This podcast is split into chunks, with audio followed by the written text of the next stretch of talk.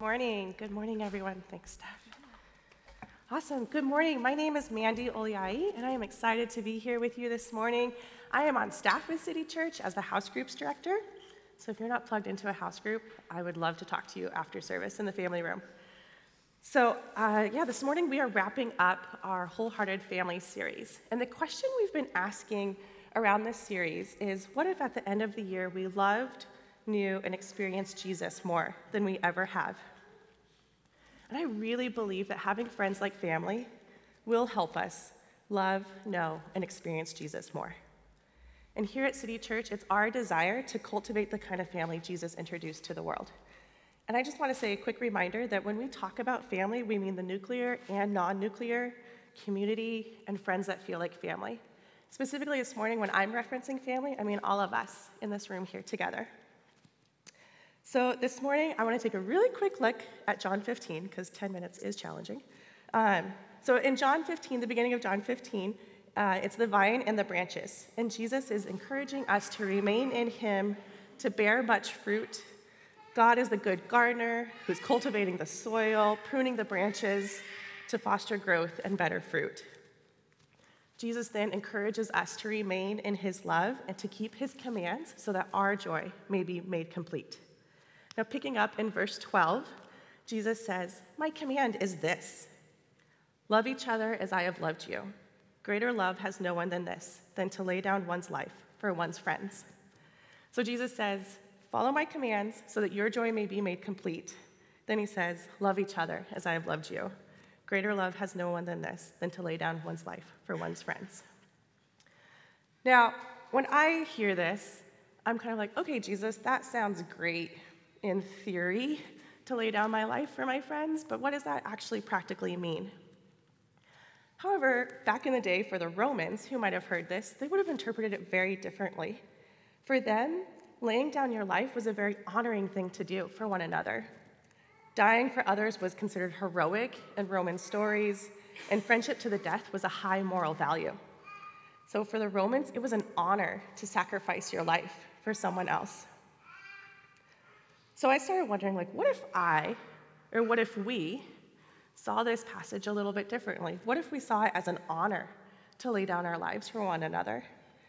in order to cultivate the kind of family that Jesus introduced to the world. And I think we need to do that. Like, maybe it doesn't actually mean we're going to die for one another, but like, I can give up some time this afternoon to hang out with you. Um, that is laying down my life to honor one another. Adele Calhoun is one of my favorite authors, and she has mentored me so much through her books and her writings. And she defines community this way Christian community exists when believers connect with each other in authentic and loving ways that encourage growth in Christ. They engage in transparent relationships that cultivate, celebrate, and make evident Christ's love for all the world. It's a great quote, and the word cultivate came up again. And cultivate's kind of been a trendy word thrown around in the church world lately. Um, so I was like, let me, let me look it up to make sure I'm understanding what cultivate really means um, and so to cultivate is to prepare and use for the raising of crops, to foster the growth of, to improve by labor, care, or study. So, looking at the definition, cultivate isn't passive, it takes work. You're going to improve by labor, care, or study. So, I am in this my second year of gardening, like right at the very beginning of my second year of gardening. And it is really fun and it's been good for me, and having the fresh fruits and vegetables is great. However, mm, like 90% of the time that I'm in the garden or thinking about the garden, I'm concerned about the soil and what's going on with the soil and how can I help it be better to produce better plants and then better fruit. Uh, we carefully amend the soil. My husband just sent off a soil sample test to a university so we can figure out like what's really going on in there. I've watched more YouTube videos on gardening than I care to admit. Um, we've read the books and the blogs, asked questions at a local nursery, and of friends who are far more experienced with gardening than I am. So we've been putting in the work to try to cultivate and care for the soil that will help produce better plants and ultimately lead to better fruit. An interesting thing that I came across when I was looking up the definition of cultivate is actually the antonym the opposite of cultivate is to lose. And lose means to bring destruction, to miss from one's possession, to fail to keep, sustain, or ma- maintain. So if we aren't actively cultivating X, we're going to lose it. If I'm not actively cultivating and taking care of my garden, I'm going, it's going to die, or at least it's going to be a hot mess full of weeds. If we aren't cultivating family, we're going to lose it. And to me, looking at these definitions, there's no real middle ground here. Either we're cultivating or we're losing. I can't be passive in my garden and expect to have fruits and vegetables grow. And I can't be passive in my friendships and expect good things to grow. Cultivating friendships that turn into family is going to take some work. And that's the word that I feel like the Lord has for our, our church family this morning, is to lean in and to do the cultivating work so that we can continue to have friends that feel like family. And this is sacrificial, laying down our lives for one another and honoring each other. And I think this is a particular challenge for the church compared to other institutions like school or work. Because at school and work, you're, you're there all day. Well, or you're online with them all day. Um, and you're, you're with them, you see them. There's more opportunities to like bump shoulders and to get to know each other. However, here at church, like we're lucky if we see each other Sunday mornings every month um, for a few minutes after service. And honestly, that's just not enough time to cultivate friends into family. Here at City Church, we are a church with two front doors. If you look at our logo, you'll see that there's two doors on it and that was very intentional. One door represents our Sunday mornings, and the other door represents our house groups. And while both doors are equally important, there are some things that we can do better together on Sunday morning, like listen to our amazing worship team and hear a great message and be together corporately. And there are things that we can do better together in our house groups, like have dinner together and study the word together and serve and pray with one another. Um, I really believe like in our house groups, that's where we have the time for like the organic friendships to form and really get to know each other and cultivate family. So in June of 2020, uh, my husband Ben and I sold our house. We packed up our car. Oh, that is really blurry. And moved to moved to Cincinnati. So that's not what it looks like on my computer, but you can see Ben's shoulder. Uh, Zeke is in the back. our six week old baby is in the car, our giant golden retriever, our cat, and even my grandma's plant. Like these were all the things that were alive that had to make it out here in a week. um, and we, we had come and visited a couple times in 2019. We were hearing about the dreams for City Church, uh, especially around family, and it really pulled at our hearts. Now, we had been living in Vegas for quite a few years, and things were pretty good. Um, we both had really great jobs, really loved my job there. Our girls really loved their school. Uh, we had an amazing home, and Vegas was really comfortable. And Vegas has some really good food. Um, so we, we were pretty comfortable in Las Vegas. However, um, on both sides of Ben's and my family, we had experienced some pretty close deaths in our families um, and a lot of brokenness. A lot of our friends in Vegas were starting to move away. Vegas is a very transient city, um, and the church we were attending at the time was dying. We were hungry for something new, and curious enough to know and want to know if friends like family could actually be a possibility. So we felt like the Lord was calling us out here, packed up our car, and we moved here with the desire to help cultivate friends like family.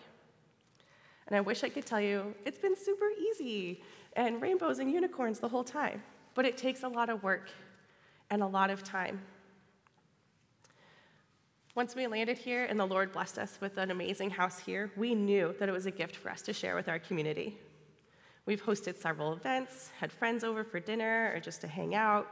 Um, a frequent prayer is that in the, I mean, in the midst of our chaos, there's six of us that live there, the dog and the cat, that in the midst of all the busyness in our house, that people would feel a presence of peace when they come over. Um, we've been hosting group for two years, And I mentioned, like, yeah, we've been hosting and opening up our house, and that's not like an easy thing to do when you've got four kids and a dog and messes everywhere. Um, that is us, like, laying down part of our lives for our community. Um, but we've been hosting house group, and I love my house group so much, so thankful for them. And honestly, there are times when Tuesday night rolls around, and I'm like, man, I wish I could just zone out tonight and um, sit in my sweatpants and watch TV. But because house group is at my house, it would be a little awkward for me to just be chilling in my room while everyone's downstairs doing Bible study. Um, so I go, I attend, I lean in, and I cultivate friends like family during house group. And after every single group, I'm so thankful that the Lord has brought friends that feel like family into my life and that He's filling up my cup through my house group and my friends. Okay, so sometimes cultivating family means you, you go to house group when you're tired and you don't feel like it. Um, sometimes it means you go to the birthday party or the game night when you don't really like board games or the sporting event when you have no idea what's going on with this sport. Um, sometimes cultivating family means you're the one to open up your house for an event. Maybe you're the one to initiate the group volleyball game. Maybe you're the one to go say hi to someone new in the family room. Cultivating family means that we are creating space to invite others in, and we say yes to the things that we're invited to. So, as the house groups director, this is where I get to make a little plug for you to join a group. If you aren't in a group, and you're looking for community, I really want to challenge you to get plugged into one. If you're not in a group, you're missing out on what half of our church has to offer. In two weeks, our groups are going to pick back up for our summer series that is for seven weeks. So I wanted, to, and they're going to be really fun. We've told all of our house group leaders, have lots of fun. Go play volleyball, have barbecues. Um, so this is a really great time to get plugged into a house group. So I want to challenge you to go for, for seven weeks, a couple hours each week. And I want to invite Brandon up for our next slam. But I also want to remind us if we aren't cultivating family, we're going to lose it.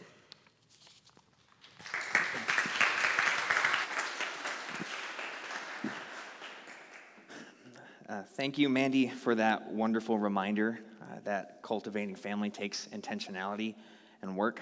Um, my hope for today is to talk about one specific way that we can cultivate family. Uh, but first, I'll go ahead and introduce myself. My name is Brandon. I've been around this community for a while. Um, but if you don't recognize my face, you might recognize my name from underneath the quote, Don't be afraid to define the relationship. So if you've had a series of awkward conversations and you're not sure why, that's on me.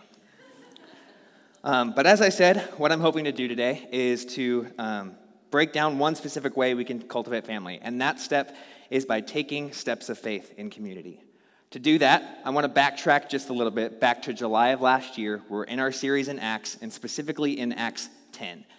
Acts 10 focuses on two main characters. We've got Cornelius and we've got Peter. And I'll just run through this story of what happens for you. Cornelius is in Caesarea, and he gets a visit from an angel of God who tells him to send men to get Peter from Joppa and to bring him to Caesarea. So Cornelius sends those men to Peter. And then on the flip side, Peter receives a vision from the Lord uh, that's rather confusing to him. He gets a vision about things that were previously unclean being made clean.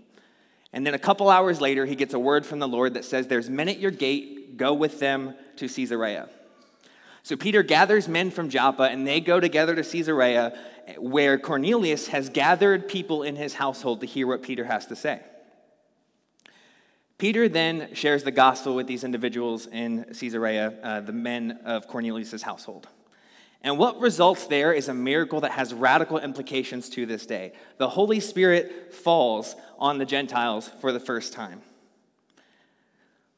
That in itself radically changes um, the life that we live today, uh, but we're going to continue on in the story. Peter then takes that experience and goes back to Jerusalem and gets in an argument with the other believers that are there. The argument centers around this idea that um, do you need to be circumcised to enter into the faith? Well, Peter has this experience in Caesarea that kind of shifts the understanding of what would have been. So, what Peter does in this argument is he recants that whole story that I just told you, but he wraps it up with this statement, and it's Acts 11 15 through 17. He says, As I began to speak, the Holy Spirit came down on them, just as on us at the beginning. Then I remembered the word of the Lord, how he said, John baptized with water, but you will be baptized with the Holy Spirit. Therefore, if God gave them the same gift that he also gave to us when we believed in the Lord Jesus Christ, how could I possibly hinder God? And I want to focus on one specific word here. It's therefore.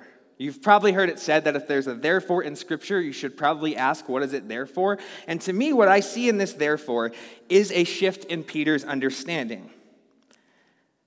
Peter now has a deep personal understanding of God's creation. He's able to correlate the vision, the word from Jesus about the Holy Spirit coming, and the, uh, the incident of the Holy Spirit falling because of what he's seen. Peter writes um, that he now has an understanding that God has no favoritism.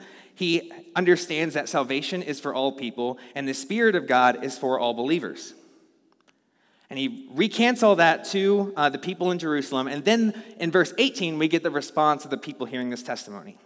Verse 18 reads When they heard this, they became silent. Then they glorified God, saying, So God has granted repentance, resulting in life, even to the Gentiles.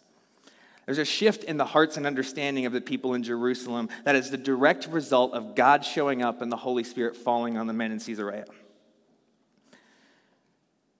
So, my main point today is this it's when we respond to God, He shows up in a way that results in His glory.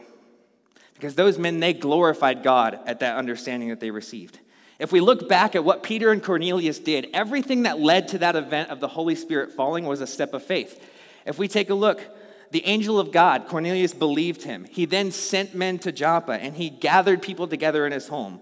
Peter recognized that the vision was from the Lord. He went down to the gate to meet men. He brought people with him to Caesarea, and then he shared the gospel with them.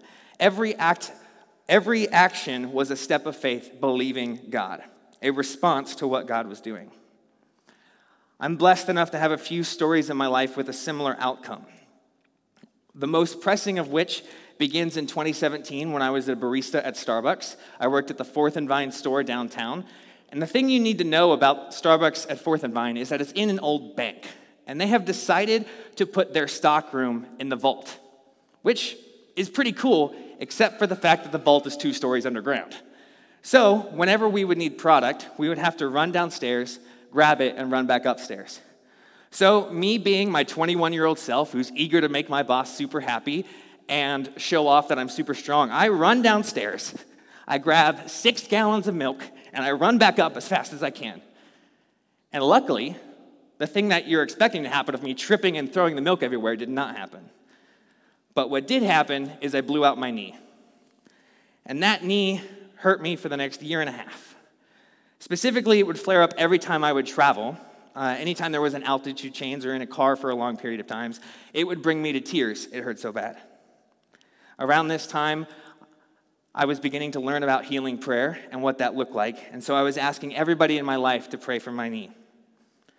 Unfortunately, that never came until about a year after the incident when I'm interning for the Vineyard Northwest, and I'm at a ministry event uh, in their youth group, and I go up to this group of four people who are praying. And the youth leader, he prays for me, and nothing happens. The next two people, they pray for me, and nothing happens. And then the last person goes to pray for me, and he's a 12 year old boy with a deep uncertainty in his face. And to be honest, I have a lot of deep uncertainty in this moment too, because I don't really understand healing prayer.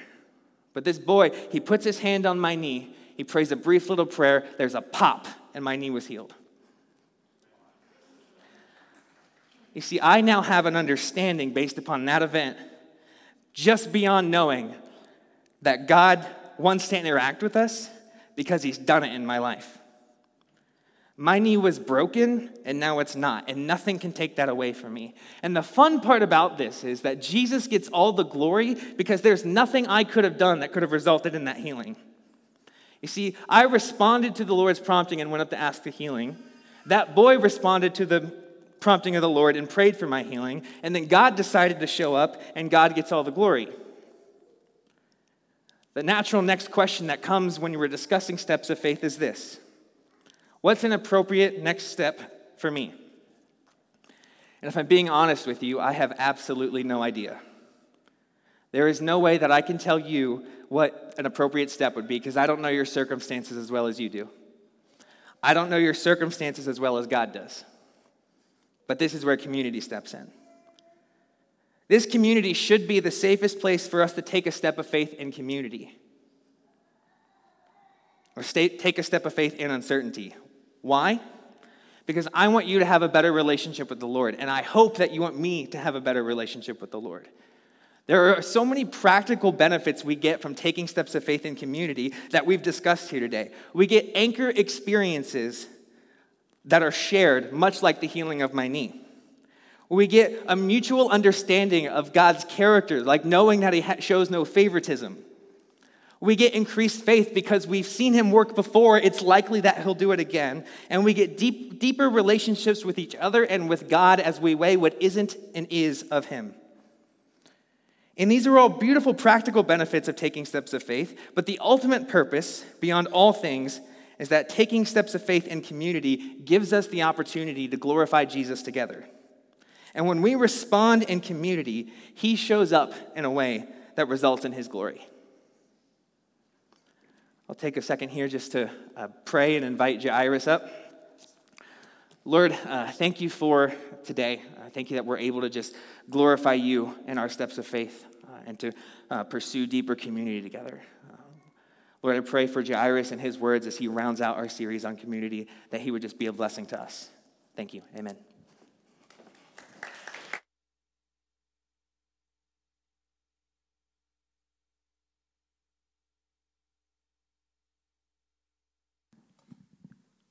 Hello? I'm just kidding. What's up, guys? Uh, my Jairus Matthew Copeland. It's good to uh, meet you, see you, talk to you. Um, like them, I have 10 minutes. We'll see how that goes. Um, I, uh, if you have to beat traffic, I'll just give you my thesis now. Until the church communicates unity, we will never have true community. I want us to be kind of thinking about that, considering that today. And the fear that I have and sharing with you today is that what I'm about to share, it would resonate with a stranger on the street outside more than it would reside with the people who religiously stay in this room. And so, over the next hour and 45 minutes, I would love if we could talk about and think about how much is community worth to me, as well as how much is unity worth to me. Now, there's this song, some of you might know it, some of you might not. That's good. It's a sign like there's old people, young people. It's great. Um, it's called Ebony and Ivory. Um, it's made by, shaking her head, she knows it. Um, someone and told me no one would know it, so that feels great. Um, it's called Ebony and Ivory, and it's by Stevie Wonder.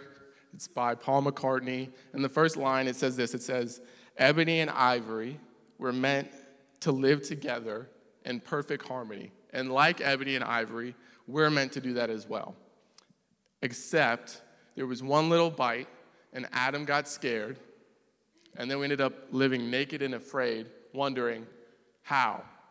How am I meant to do this? How am I supposed to go about this in life? And I think the answer is you're supposed to do it in community. And I think unity is a driving force in that. If you're gonna have unity, unity suggests that we as a body, we as a community are whole, we're complete. And so I'm gonna walk us through the story of the Good Samaritan. You may have heard it before. If you haven't, welcome to church for the first time. Um, I'm going to talk about it in a way, hopefully, that is new, refreshing, and you're just like, man, that kid has so much revelation. That's great. Um, so it's going to be in Luke chapter 10. I think we have slides. We have slides, man. Hallelujah. Praise the Lord. Um, sweet. We're going to be in Luke 10. Read it on the screen because I know you don't have the Passion Translation. It's fine. Um, Luke 10, verse 25, it says, just then, a religious scholar stood before Jesus in order to test his doctrines. He posed this question Teacher, what requirement must I fulfill if I want to live forever in heaven? Those guys asking Jesus, How do I get eternal life? Jesus replied, Well, what do you read in the law? How do you understand it? The religious scholar answered, It states, You must love the Lord God with all your heart, all your passion, all your energy, and all your, and your every thought and you must love your neighbor as yourself. Jesus said, That is correct. Now go and do exactly that, and you will live. Wanting to justify himself, he questioned Jesus further, saying, What do you mean by my neighbor? Now, I'm going to talk about a little bit of everybody in this story. There are five main characters we're going to talk about. We're going to talk about the religious scholar. He's also like a lawyer, essentially. So the lawyer, Jesus, the priest, the Levite, and the Samaritan are the key people in our story today. And so the lawyer is a smart guy. You might know smart people, but the, the problem with the lawyer is he has to be right. Like he, he can't actually just be smart, uh, cunning, handsome, all the things he probably is. He has to justify himself in front of even Jesus himself. And so you might have someone you know that needs to be right. I have a friend like that. His name is David. Sometimes he's around here. You may see him. Um, and he is uh, just has to be right. And like this lawyer, it comes back to bite him. And so this lawyer himself, he's actually quoting scripture in his response to Jesus. He's quoting Deuteronomy 6:5 and Leviticus 19:19, which is the law, meaning all the people around would know what that is. They would know, oh, that's the answer. That's what the law actually says. And so he says this, and Jesus says one thing he like never does for people, and he like answers his question immediately. He's like, that's it. Do that. But like my friend David, he has to be right. So he, he pushes it a little further and he goes, okay, but like, who is my neighbor? And he gives Jesus the vehicle he needs to really drive home a key point and part of who Jesus is. And so we talk about the Good Samaritan. There's a Jewish man who is beaten up, left in the street, stripped of his clothes, his identity, everything about that. And what you should know about this is in the story, they're traveling from Jerusalem to Jericho. So Jerusalem is up here, Jericho's down here. It's like a going down. So like a trip there, it's going down one day, coming back it's 2 days, which is kind of important. So the guy's in the middle of the path and a priest is coming down from where? Jerusalem to Jericho. There we go, guys. All right, sweet, you're listening. Um, yeah, the priest is going down, and he's walking down, and he sees this man, and it says, oh, he crosses the street. The issue with that is it's not like a four lane highway, it's actually like a donkey barely fitting down road. And so crossing the street doesn't look like he clutched his purse and his pearls and went over there. He actually just went like this and kept walking. And there are a lot of excuses the priest could have, like maybe he had a baby and he named it Esther Grace. And you know, that, that happens and stuff. I'm just kidding, Chris would never do that. Um, and so he's walking down the street and he goes to the side and he just goes past them. The reality is, Jericho, in relation to Jerusalem, is like Florida to Ohio. It's where all the people have like summer homes and where they stay when like it's time to go on vacation and stuff. So the likelihood is this priest is actually going on vacation, and to slow down or stop would cost him time and convenience that he was unwilling to give. And so he continues. Then there's the Levite. The Levite comes and he works in Jerusalem. Okay? He works in Jerusalem. He goes where? Jericho. You guys are great. Okay, so he walks down and he does the same exact thing as the priest. And a lot of people give the Levite the excuse of, like, oh, well, he couldn't have helped that man because he would have become, become unclean.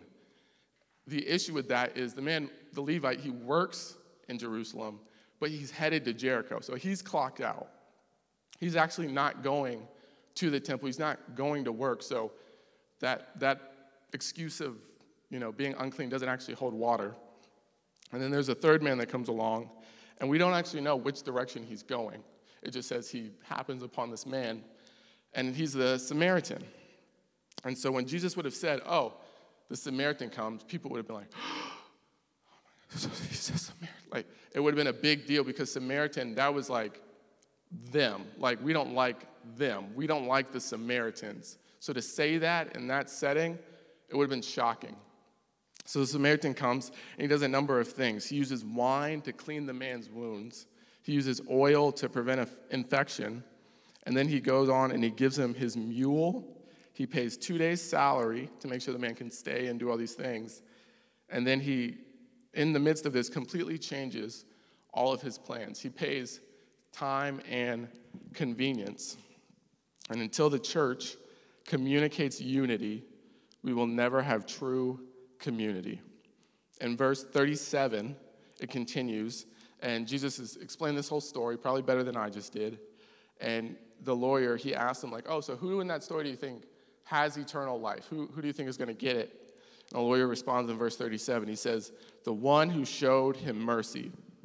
And Jesus said to him, You go and do likewise. And the thing I want to point out here, if we could leave this up for a second, is the lawyer himself can't actually bring himself to say the word Samaritan. Like, he can't actually name him what he is. He has to say him, that guy. Because the Samaritan, in relation to the lawyer, is them. It's someone who is despicable, he doesn't agree with. He's not, definitely not unified with. And I think a lot of times, you know, we give big them energy ourselves. And I want us to think about who is our them. There's, I mean, I'm looking at the list I have here. There are a million different us versus thems going on right now in our world. There's Democrats and Republicans, and we go, oh, who is, who is your them? There's black versus white, single versus married. Whether you live in a city or you prefer the suburbs, you have a them. Right now, Roe v. Wade is one of the biggest things in the news. I get on Twitter, I don't read the newspaper. It's all over Twitter. And I guarantee there are people in this room who sit on both sides of that issue. And you might just call the other side them. And the one thing I think we need to point out here is that the Samaritan, the them, for you, whoever that is, the one who is despicable, all these different things, is actually more righteous than our leaders, the people we put our trust in every single day. And so Jesus is actively calling us to be more and more like the people we don't like, the people we disagree with. And we think a lot of times our job as Christians is to convince people that they need to love Jesus, when in fact that's actually a waste of our time. That's not what we're called to do, actually. We actually just need to remind people that no matter what, He loves them. That it's not a matter of convincing, it's regardless. It's not in, in spite of, it just is. And consistently, what Jesus is saying is, I'm here for you. And when someone says, Oh, I'm deconstructing, all he says is, I'm here for you. When they say, I don't understand my identity, I'm struggling with that, all he says is, I'm here for you. And my fear is a lot of times when people come in contact with Christians or the church or different things, and they say these sorts of statements and things that we don't know how to handle, we don't just say, I'm here for you.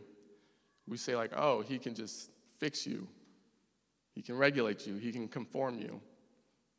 When in actuality, he just wants to be there for them. There's this woman, her name is Diane Langberg.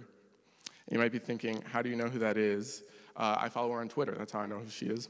And she's a Christian psychologist, and she had this to say in a tweet um, When you sit with a griever, your work is to be with them where they are, not drag them out where you are more comfortable. And I think, you know, for us in community, when it comes to unity, a lot of times we spend our time taking people to where we're comfortable as opposed to where they actually are. Instead of saying, Oh, I'm here for you, we go, Yeah, I had a friend one time who this, oh, in my life. When in actuality, all we need to do is just be there for them. And I think until the church communicates unity, we'll never have true community. And that means it's going to cost us our time and convenience. It's actually going to require us to pay something the same way Jesus paid for us. And a lot of times when it comes to unity, we feel like it's some big word when actually Jesus in this verse is just calling us to be like those we may dislike, show compassion and mercy. What's compassion? It's just empathy with an action step. Oh, I see that. I feel that for you. I'm here with you. I'm now going to do something about it for you, with you, those sorts of things. What is mercy? It's forgiveness towards someone who it's within your power to punish them. Right? It's a, it's a neutral power. It can go either way. You have the choice. And so I think when we, it comes to compassion and it comes to mercy, this is something we can all be invited into. The band can come up. I'm done. I'm finishing. Everyone, come play music. It's going to be glorious. Hallelujah. We can all show more compassion, mercy, forgiveness. Three key things that are in community. And I think, like I've said since the beginning, you've heard it a couple times now. Until the church communicates unity, we'll never have true community. What I would love is if our community, as we're growing in faith, the community is growing. It's awesome to see. Great job, Chris. You're killing it. Um, as more people are coming and more people are experiencing this message, it's actually more important that we would display unity not just amongst ourselves, but in people groups and amongst people we don't actually know. That as we're getting comfortable with friendships and, and relationships and house groups, because you should totally be in one, like Mandy said, they're great. I host one too. I don't like hosting it sometimes. And I'm in the community, I have to do that. Like, there's compassion and mercy in that for me as well as others. And it's even more important when I just go out in the world. And so I'm gonna pray for us, and then they can play. They're gonna they're gonna do great. Um, dear Lord, we thank you, we praise you, we lift you up, we magnify you with all of our hearts, and Lord, we just ask that you would overflow in all of us mercy and compassion, that we would communicate unity in order to strive and push towards true community in your name, in your image, um, intertwined with your spirit, dear Lord. We thank you, we praise you. It's in Jesus' name.